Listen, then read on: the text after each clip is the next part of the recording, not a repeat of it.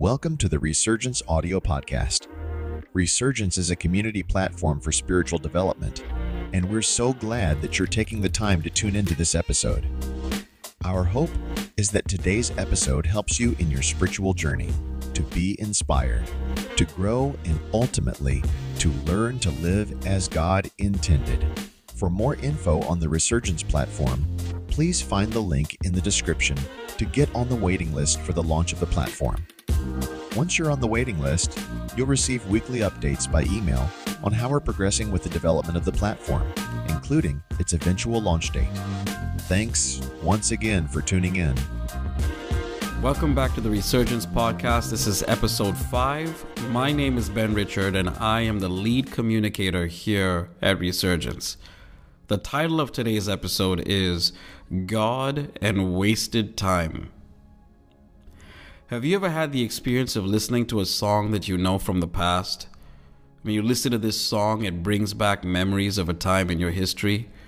The feeling of nostalgia when you hear that song may remind you of a childhood memory, a relationship that you've had, or even a phase of life that you were in. See, what happens to you in that moment is as you listen to the song, your mind is flooded with memories. But on an emotional level, you also experience the feelings associated with those memories. The memory itself feels so real, almost like you're reliving that moment again.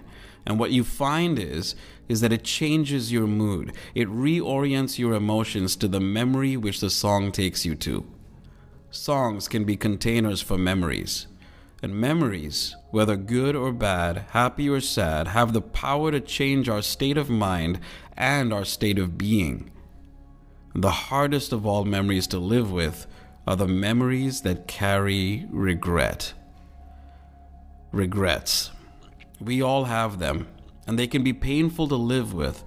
But listen to this scripture from the book of Romans. This is Romans chapter 8 and verse 28. And this is what it says it says, We know that God causes all things to work together for the good of those who love God and are called according to his purpose for them. This simply means that even though we may live with regrets about the past, that God is able to cause even the negative aspects of our past to work together for our good in the present and in the future. So, how is this even possible? See, you and I live in a dimension of time where we are constantly moving forward. Time is being spent whether we like it or not. We cannot stop it and we cannot reverse it. We're constantly moving forward in time because that is the construct of time that we live in. But God is omnipresent. He's able to live within our dimension of time, but He isn't restricted by the limitations that we have. He can move forward in time, he can move backward in time. He can be at the beginning and at the end. He can live within our dimension of time and other dimensions of time that he has created. Astrophysicists in today's world have come to discover at least 10 dimensions of time that currently exist simultaneously, even though you and I only live within one of them. This is why the death and resurrection of Jesus at a single moment in human history can still mean forgiveness, healing, and salvation for all of mankind in human history, whether past, present, or future. So if you find yourself feeling like you've wasted time, or that you're living with regrets because of the past, God offers us the ability to live with a clear conscience, a clean slate, a new beginning and a promising future because of the forgiveness, healing, and restoration that is offered to us through the good news of the gospel.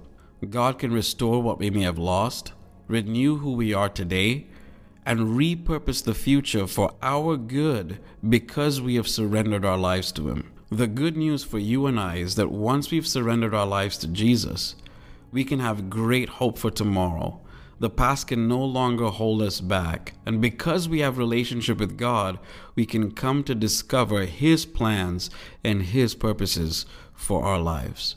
Isn't that amazing? Isn't it amazing that we don't have to be a prisoner of our past, but we can now be set free even from the guilt and the shame that may have held us down? If you feel like you live with regret, if you feel like things you've been through in the past are holding you back from having hope for today and even for tomorrow, I'm going to pray for you. In fact, I'm going to pray for us. I'd like you to join with me in this prayer. Heavenly Father, I remember that your word says that you cause all things to work together for the good of those who love you and are called according to your purpose.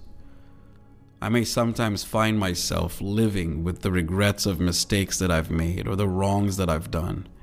But I remember now that you have forgiven me and that you do not hold my past against me but that you call me to live with hope for the future, and that you've set me free from the guilt and the shame of my past.